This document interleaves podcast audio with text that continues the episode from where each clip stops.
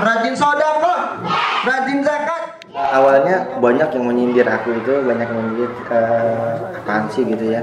Uh, jadi apaan sih sekarang gitu. Uh, tuh banyak cibiran-cibiran ya, yang dari ke orang tua gitu ya. Mau apa sih udah orang orang tua miskin lalu malah jadi pendongeng yang kalau bisa ngaji tobat. Akhir tahun 2013 menjadi titik transisi kehidupan Iki Yosan dia memutuskan berhenti dari pekerjaannya sebagai guru di sebuah sekolah di Bintaro. Keputusannya itu berarti dia sudi melepas kemapanan, penghasilan tetap setiap bulan. Iki lantas berbelok menjadi pendongeng. Kalau ngajar itu kan dandan kita formal banget gitu ya, pakai pakai kemeja lalu pakai celana yang hitam gitu pakai pantofel gitu nah berubah drastis apa pakai topi kacamata gitu kan segala macam kayak orang gila gitu Pilihan menjadi pendongeng diambil setelah melihat penampilan Awam Prakoso di sekolah tempat ia mengajar. Awam adalah pendiri Kampung Dongeng, komunitas yang nantinya akan menjadi tempat Iki bernaung. Ketika itu, Awam diundang sebagai tamu Momen tersebut rupanya berkesan bagi Iki. Sebab untuk kali pertama dia menyaksikan pendongeng tampil di depan banyak orang. Berbagai teknik suara dan respon bocah-bocah yang menonton seolah membawa Iki ke masa kecilnya. Lihat kawam lah gitu, lihat kawam dongeng ternyata oh kok suaranya bisa begitu ya. Macam-macam suara gitu. Nah, karena aku dari kecil suka tampil kan, memang cita-cita itu pengen jadi jadi pembicara, jadi pendakwah seperti itu. Tapi apa daya ketika Iki kemudian nekat menyambangi Awam Prakoso ke kampung dongeng. Dia ingin mengikuti jejak Awam, meski sadar diri tak punya bekal apa pun. Tapi sedikit demi sedikit, Iki mencuri ilmu tentang olah vokal, public speaking, dan serangkaian amunisi lain yang membuatnya tahan bercerita ke banyak orang. Sulit, diakuinya, tapi jauh lebih sukar untuk mundur dan kembali. Awalnya itu susah banget ya, karena aku nggak nggak tahu aku akan berhasil atau enggak jadi, jadi pendongeng gitu. Laku nggak aku nanti. Awalnya betul nggak bisa sama sekali suara kayak kuda gitu kan, suara bebek, macam-macam suara lah. Beatbox itu sama sekali nggak bisa. Tapi nggak tahu kenapa belakangan ini uh, ketika aku fokus gitu, udah uh, sering latihan aja. Satu bulan bergabung di kampung dongeng, Iki mulai memberanikan diri tampil di depan anak-anak. Tapi panggung perdananya sebagai pendongeng berakhir dingin. Iki masih ingat betul. Kala itu di depan ratusan mata pengunjung kampung dongeng, takut dan gugup tiba-tiba mencengkramnya. Fabel tentang Raja Kuman yang dibawakannya gagal memancing tawa. Serangkaian pengalaman pahit serupa juga ia telan.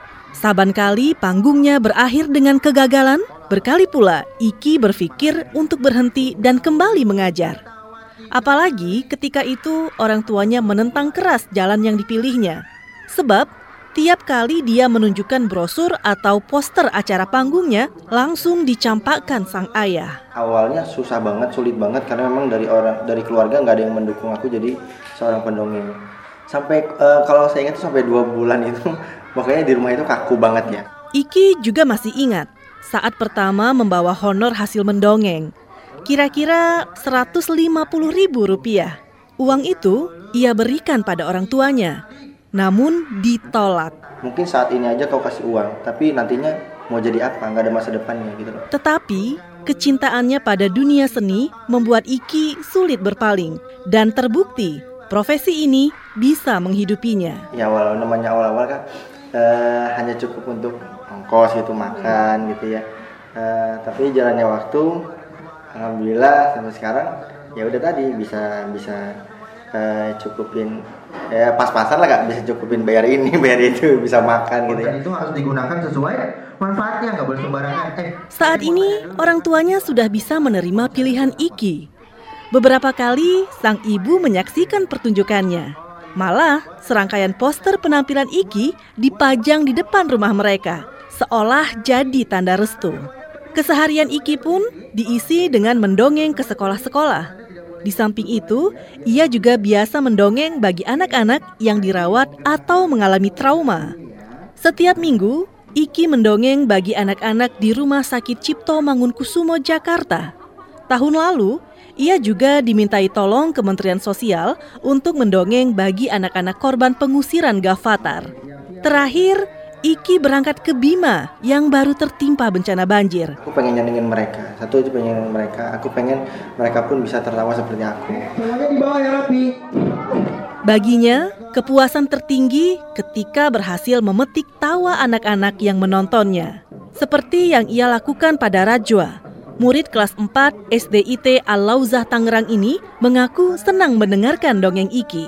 lucu eta seru juga jangan pernah sombong